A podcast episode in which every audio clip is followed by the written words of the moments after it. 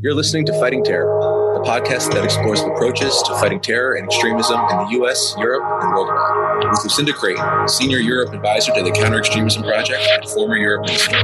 This podcast is brought to you by the Counter Extremism Project, a research and advocacy group that combats the activities of terrorist and extremist groups globally.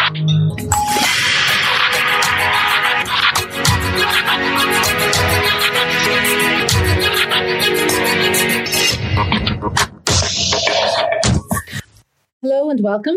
For today's podcast, I'm delighted to be joined by Joan Smith, a London based accomplished journalist and a feminist and human rights campaigner. She was co chair of the Mayor of London's Violence Against Women and Girls Board from 2013 to 2021 and is a former chair of the English Pen Writers in Prison Committee. Joan has published many novels, both non-fiction and fiction, of which two of her crime novels have been filmed by the BBC. She's also written multiple columns for many newspapers, including The Times, Guardian, The New York Times, Daily Telegraph, and Independent titles, as well as a long running column for The Tribune. She also blogs regularly for The Telegraph. In today's podcast with Joan, we'll discuss the findings of her latest book, Homegrown How Domestic Violence Turns Men into Terrorists, and the link between domestic violence and terrorism. Joan, I'm absolutely delighted to have you on the podcast today and really looking forward to this discussion. Well, thank you for inviting me. It's a pleasure. Um, so, Joan, maybe if we if we were to kick off with a general question, I mean, this is a really uh, unusual and largely unexplored area. So, what inspired you to start looking into it as a as a subject for your research, and then what what what led you to to write the book ultimately? I began to notice about 10 years ago how many mass killers in the United States, of which there are obviously many, how many of them had either a history of domestic violence or actually included family members, mothers, girlfriends, ex-girlfriends, so on in, in their in their shootings. And it quite soon became clear that this was a very established pattern.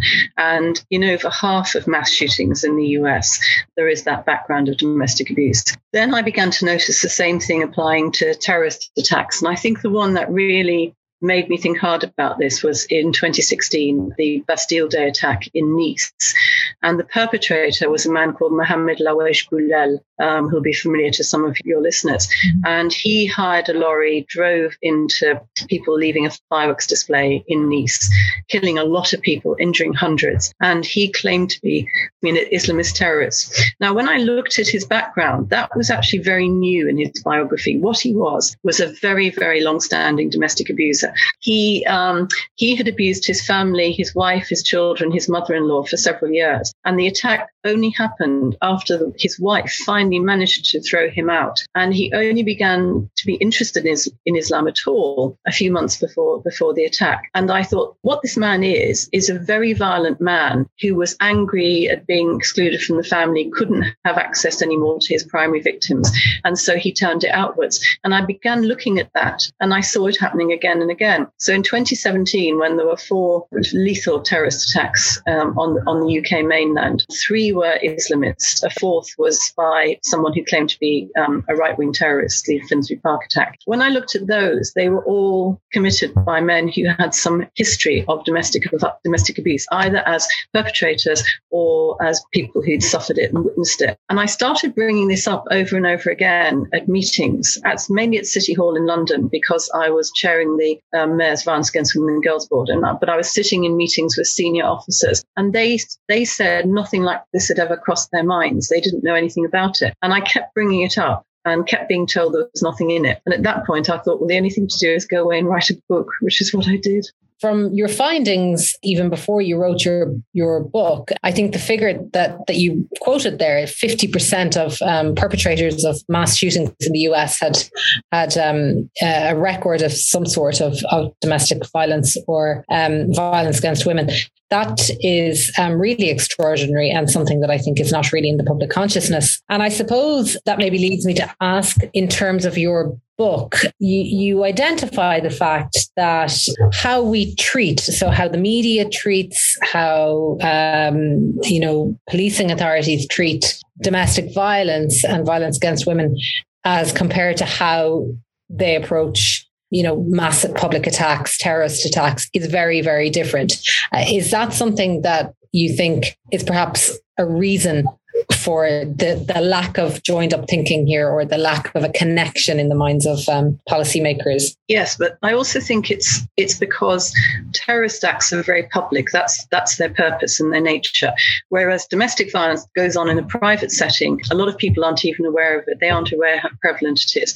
In the UK, somewhere between two and three women are murdered by a current or ex-partner every week. Um, that, that figure actually includes some matricides. There's a surprising number of women who are killed by their adult sons. That has never been given the attention that it should have. And I think one of the consequences of that is that the people who know a hell of a lot about male violence, who are women who work with, in this area, who work with perpetrators, who work with victims, nobody ever consulted them about terrorism because terrorism is not primarily seen as a question of male violence. It's seen as a question of ideology. So it's almost like you have male violence here and there's a group of people who know about that. And you have terrorism over here, and there's a group of people who know about that. And they don't talk to each other. And it's very frustrating for women who have seen the way in which violence in the home starts and escalates and there's a very similar trajectory to public acts of terrorism. And, and nobody was very interested in talking to us about it, which is one of the reasons I, I came into this as a complete outsider. You know, my background isn't in terrorism, but I think in a way that was a very good thing because it, the book brings a fresh eye to, to, to the subject of terrorism. And it actually says, what if we talk about terrorism as a manifestation of male violence and bring our un- understanding of male violence to looking at it instead of seeing it as only and exclusively a question of ideology. I think that's um, that's really interesting, uh, and I suppose it's not unusual for different types of crime, different security threats to be really segregated in terms of how they're approached, both from a policing point of view and um, and also from a from a policy making perspective. And I guess that's one of the the real learnings from uh, your research and um, and you know how you've exposed this nexus between between domestic violence and and terrorism. In terms of the, the manner in which you explain this this concept in the book, you really provide a compelling account of the many ways in which um, violence against women and girls, including domestic violence, even harassment, sexual exploitation feature in the in the lives of many of these men um, that you've identified. Could you maybe give some more examples of uh, some of those perpetrators? I know Khalid Masood uh, is one. Uh, he was the the the person responsible for the uh, London Westminster Bridge attack. Are, are, there many others that you would point to where these uh, th- this nexus is is really evident? Oh, there's loads. And what's interesting about Khalid Masood is that he is seen as primarily an Islamist terrorist, but he's actually very, very similar to Darren Osborne, who is another of the 2017 attackers. So he was the man who attacked the fin- Finsbury Park Mosque in North London, drove a van into worshippers leaving the mosque, killing an elderly man and injuring several other people. He survived and is now in prison, unlike the other 2017 perpetrators. But he had a huge history of alcoholism, of domestic violence, of petty crime. So when he, when Darren Osborne appeared in court, it was revealed that he had what over a hundred previous convictions, including for assaulting his partner. And the attack only happened when she finally threw him out.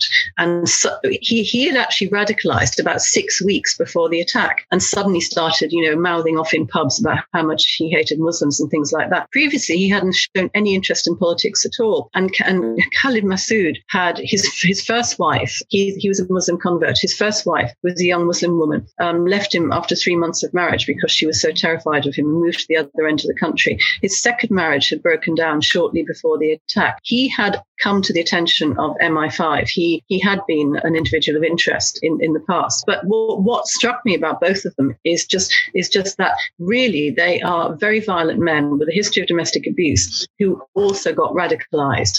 So you can see the crossover there. So when when after the book came out, I was approached by um, counterterrorism policing and the Home Office, who said we're very interested in this. And I had to do this from public sources, which was actually quite hard work and took a long time. They had access to the data I didn't have. Which is Prevent Data. So they set up something called Operation Starlight, Project Starlight, which I was involved in. And they went through half of all the Prevent refer- referrals in 2019, looking for a background of domestic abuse for the first time. And roughly about 5% of the population will have some connection with domestic abuse, the general population. So this is in terms of um, being a, a, victim of or perpetrator or witness of domestic violence. Um, when they looked at the 3,000 prevent suspects, the figure was 40%. So this is huge, a huge difference from the rest of the population. And, and they, this was at a time when, when people interviewing prevent suspects were not necessarily looking for a background of domestic abuse.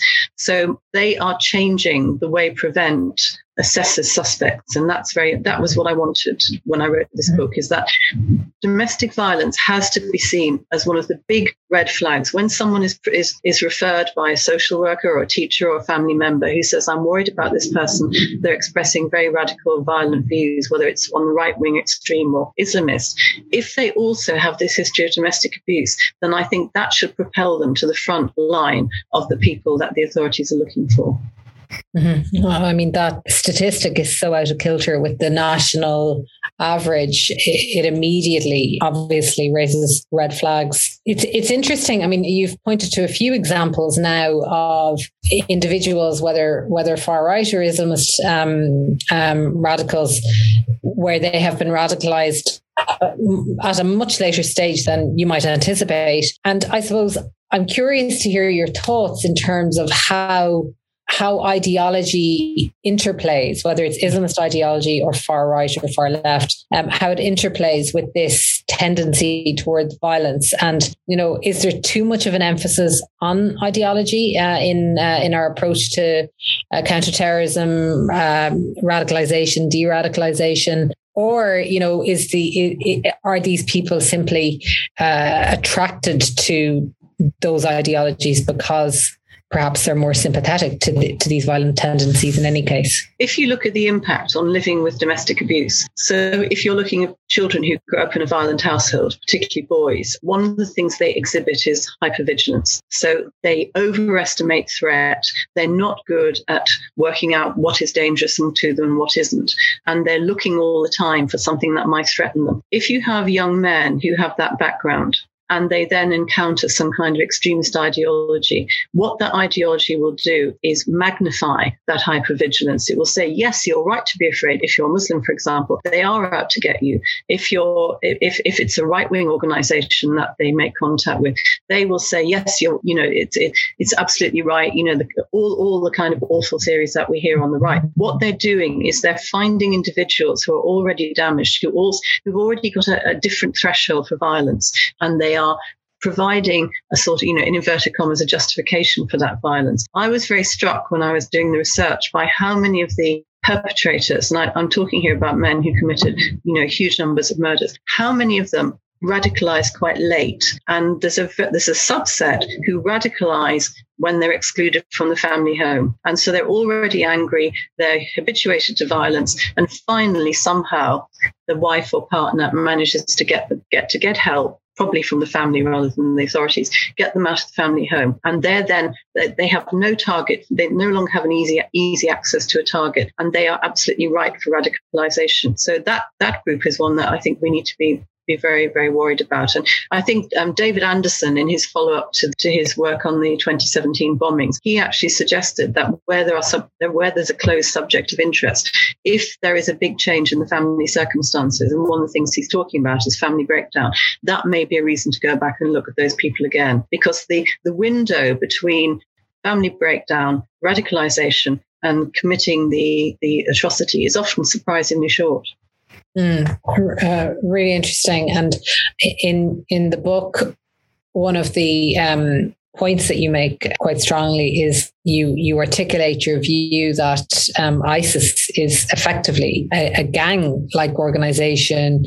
I think you refer to it as a rapist state, and I, I think that's a really interesting observation in terms of how ISIS you know, preys upon and exploits this culture of misogyny and uh, also, I suppose, young men who are, you know, ripe for, for radicalization. Is that the case with most of these um, extremist groups and terrorist groups? Are they, um, you know, is this is this a characteristic that they are seeking out and identifying and preying upon? I think particularly with ISIS, I mean, I think there are also right wing organizations who are very ready to kind of engage with angry, angry young men who find them. But ISIS was very sophisticated, as you know, and they had a, um, a media operation based in Dabiq in northern Syria, and they were they were actively trolling. Yeah, I mean, uh, looking at Facebook posts of angry young men, and in some cases, you know, like Safaa Boular, the awful case I, I write about in the book, the, the young woman who was con- the young woman who was convicted of terrorist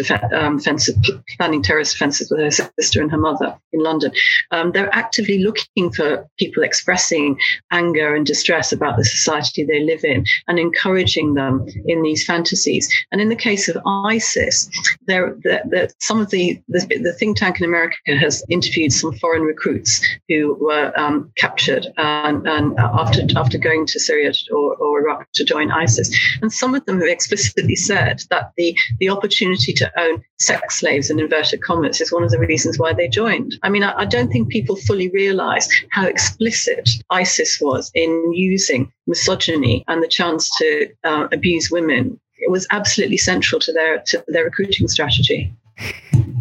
One of the features that um, I suppose uh, we're probably all aware of, but it, it becomes very important in the context of of your findings is um, the fact that many of the terrorists that have been identified as having um, histories of violence towards women have not ever been prosecuted, um, and there may not there may not be any formal record of it. So, I suppose question one is why? Um, is it just simply a case of a lack of reporting by the victims, or is it um, um, maybe a, a lack of resources, and focus, priority in the policing system, and and how much of a challenge then is that to to address this this, this connection with with terrorism and um, the the broader public threat.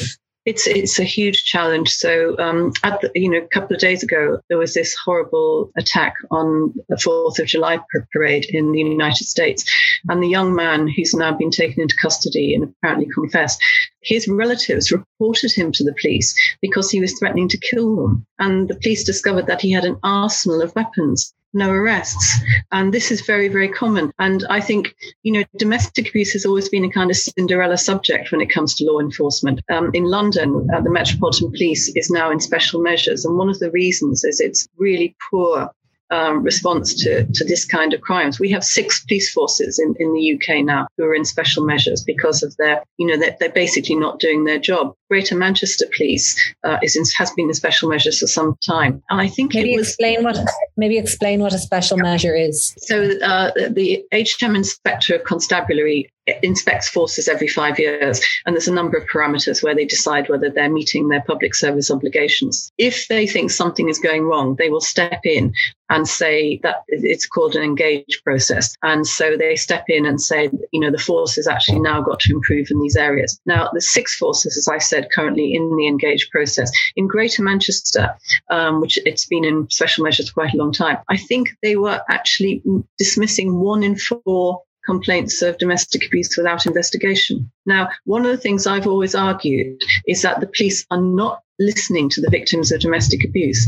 And that has several effects. The first, obviously, is that women are left to deal with domestic abuses basically in privatized ways. I mean, women are stuck with, you know, having to go and stay with their mom or a sister or, you know, sleeping on someone's floor. They're, they're, they're not, the police are not even using the powers open to them to exclude violent men from, from the home. But I've also said for a long time that some of those women will have absolutely essential information about not just the abusive tendencies of their partner, but they're flirting with radicalization. These are the women who will know that, you know, their partner is interested in right wing politics, that, you know, that they are following, you know, right wing organizations in South Africa, for example, racist organizations. They will know if their if their husband or partner is going to a mosque where there are radical preachers and so on. But because their own experience of the authorities is so bad and they don't trust the police, we're not actually utilizing that vital source of information, as well as not protecting women and children.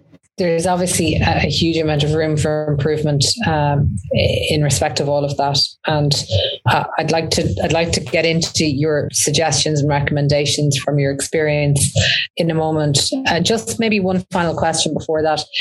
I interviewed the head of the Prevent program on this uh, podcast um, a few months ago, and uh, we discussed the fact that uh, recent figures published relating to the Prevent program showed that 70% um, of the individuals referred to Prevent suffer from mental health issues and other vulnerabilities. Does, uh, I suppose, in your view, does uh, you know, a history of violence, uh, societal exclusion, mental health issues, etc., remove um, you know the the agency of um, of these individuals who are, who are being radicalized um, and joining um, or getting involved in uh, terrorist activities, extremist activities.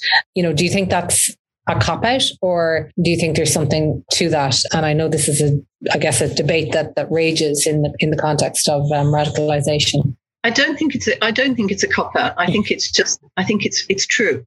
Um, but I think what you have to the way to look at it is to say that individuals who have mental health problems which are not being addressed are once again probably a target group for extremists because they know that you know most most human beings actually you know you and I are not going to go out on the street and suddenly you know get in a car and mow down pedestrians. We're not going to get knives guns. We're not even going to attempt that. So there is a group there are groups of people and they're overlapping groups who are more likely to to commit that kind of behavior. And I think the idea of a threshold is important. For most of us, killing other people, hurting other people is unthinkable. But there are groups of mostly young men, and this is a lot of this is about male violence, um, who are disturbed, who have mental health problems which aren't be, being addressed, but also who are acting out at home. I've always said that there's an element of, you know, that terrorists practice at home. They practice on their on their wives, their their mothers, their children, because it gives them a sense of control. So I think all of that is there, and you can you can acknowledge the the role of mental health problems without, but at the same time, people still have individual agency and people have responsibility. So I don't think it's a cop out to say that a lot of people who get involved in terrorism, men who get involved in terrorism, that they have mental health problems. There are also a lot of them are domestic abusers, but that doesn't take away their responsibility not to behave like that. But it, it also means that we have to be able to identify the people who are likely to be in those groups, and we have to do something about it.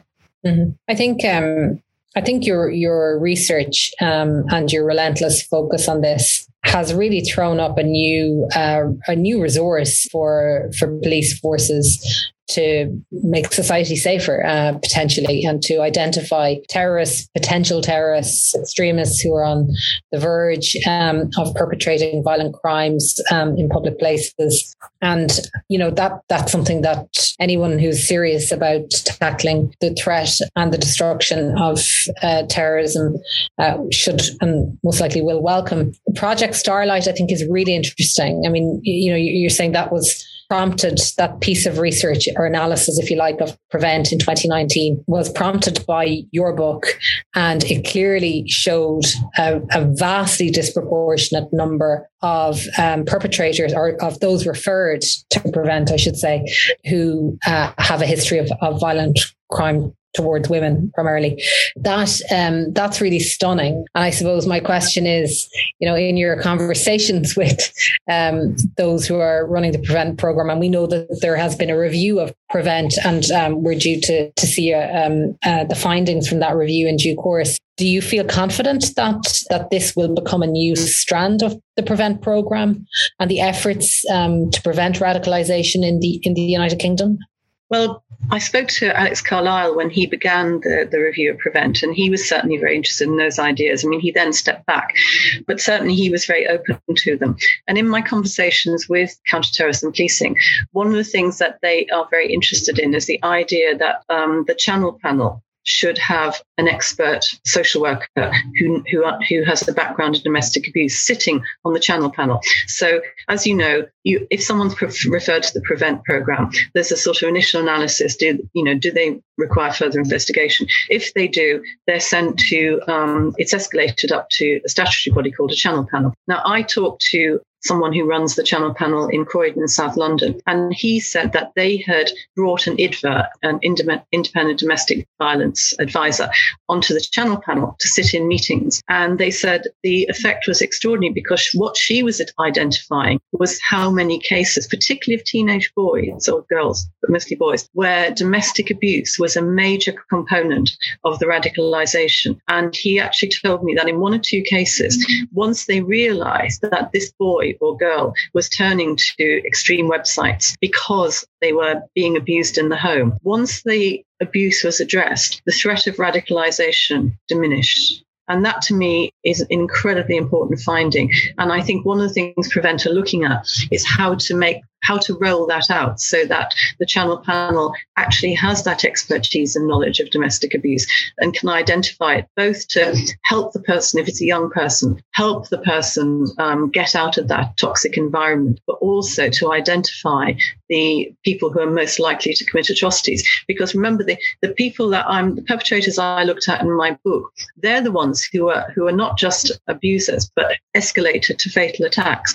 And they are the ones who are most likely to have this background. So I think if Prevent incorporates that understanding into their work, I think it might. I mean, I always I always had a, a huge ambition when I wrote this book. I wanted to write this book to save lives. I also wanted to improve the way you know raise the raise domestic violence as a priority in policing and I think the first the first one we're, we're getting there. The second one is more difficult because we're dealing with police forces who don't have a good history of dealing with domestic violence. Mm-hmm. Um, I, I, think that's true. Although you do see, you know, across across the Western world, you know, uh, certainly enhanced legislation, you know, in terms of sentencing uh, for domestic violence, and also, you know, new new criminal offences being identified like uh, stalking, coercive control, things that didn't exist um, as criminal offences in many jurisdictions, um, you know, 10, 15 years ago. So um, it's it's slow progress, but um, but I suppose um, it's happening to some extent. Just a quick um, follow up question about Croydon. Croydon being, I think, a pretty pretty progressive um, area uh, in terms of um, its approach um, and uh, sort of inclusive uh, approach to um, to uh, tackling uh, extremism and and um, prevention of radicalization. It, at the moment, uh, what I'm detecting is that that's that's a sort of an own initiative by Croydon, including um, the independent domestic violence expert in that process. So,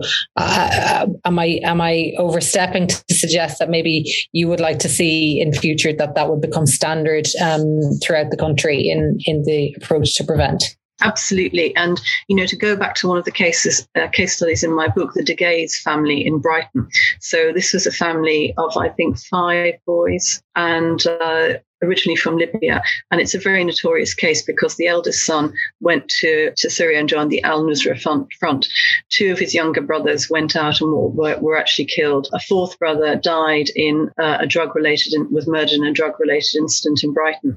Um, and it, one of the boys was actually referred to pre- Prevent and went before a channel panel. But this was, this was about eight or nine years ago. And I think there was no understanding at all then of the, of the role of, of domestic abuse. And what, what then became apparent was that the, fam- the whole family, including their mother, was subject to an absolute litany of domestic abuse over years and years and years. Their father was an extremist, and uh, and and you know the boys were they were they're a classic example of boys who join gangs, who get involved in petty crime, but also then are, are vulnerable to radicalization. Now, had that channel panel had somebody sitting on it who recognised that, there might have been a different outcome. So yes, I mean I I think having somebody on channel panels who recognizes that the, the significance of that background is absolutely vital.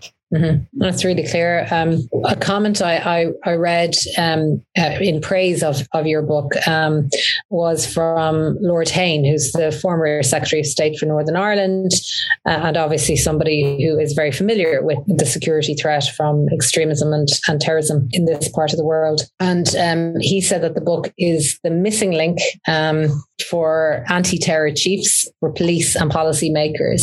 Um, so that's quite an endorsement which you must be pleased about. But, but um, you know, I suppose on the final point, um, you know, anti-terror chiefs, police, and policymakers where do you where do you see the scope uh, for policymakers to really uh, change the approach um, to you know use the learning from your research and and other research which you've referenced um, around this topic, this link between domestic violence and terrorism, um, to prevent future terror attacks uh, on British British soil, and indeed um, to you know become a benchmark for other jurisdictions um, which have experienced uh, high rates of extremism and terrorism, in especially in recent years. Well, I, have been really impressed by how open um, counterterrorism policing and, and the people running Prevent are to the ideas in the book.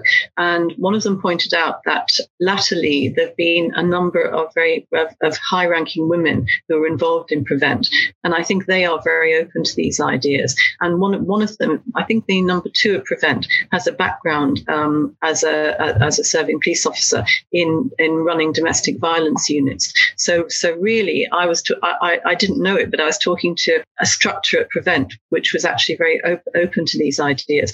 The the problem is you know, you, you, you mentioned a moment ago the, the huge amount of legislation that's being passed in the UK to deal with um, domestic violence. The problem is the police not using it. So when I was chairing the VAWG board at City Hall, every it was a quarterly meeting. I would ask how many domestic violence um, prevention orders they'd used, and these are orders which allow the police to go before a magistrate and exclude a man from the home for 30 days after a domestic violence incident, which means that it gives the family a respite, and it also means means that you know they're more likely to give evidence, to give witness statements, and there's more likely to be a prosecution. And they would think and they'd say, "Oh, 29 or something," you know. And it was just amazing to me that they weren't using the legislation that's available. When coercive control became um, a criminal offence at the end of 2015, the, there were so few prosecutions, um, and th- this goes back to you know, what I was talking about before, the number of forces that are in special measures. There are problems of training, supervision, how, how the police use existing laws and new legislation. And I don't think that that conversation joins up with the, the whole conversation around terrorism. And I, I mean, I keep saying that once you understand just what a what a high proportion of men who commit terrorist offences have this background, then it really means that you have to actually incorporate that, but in, into into into how you prevent terrorist attacks. But that but they need the information from police forces. Salman Abedi, the Manchester Arena bomber, he uh, was he he was involved before five five years before the bombing. He punched a, a Muslim girl in the head at College for wearing a, what he said was too short skirt. And this was somebody who kept coming to the attention of the authorities because he was expressing Islamist ideas. And Greater Manchester Police decided to deal with that case through restorative justice. So he sat down and said he was really sorry and that he had anger management issues. So when MI5 asked Greater Manchester Police if he had any convictions. He didn't. And you see, that's a really, really powerful example of how a crucial piece of information about Islamist and misogynist radicalization was missed. And look at the result of that. It's absolutely tragic and devastating for all of the families concerned. That I think that's a, a, a superb example to end on, um, and I think that you have identified um, weaknesses, but also opportunities uh, for for significant improvement. Uh, I think your your research and your work has made a really big contribution already. Um, the fact that um, the Prevent Service um, is acting on it and uh, in different ways has has um, has very much acknowledged the the value of of your research, um, I think is uh, is extremely positive, but obviously a huge amount um, of work to be done. So I'm really very grateful to you for sharing your time today, for sharing your expertise.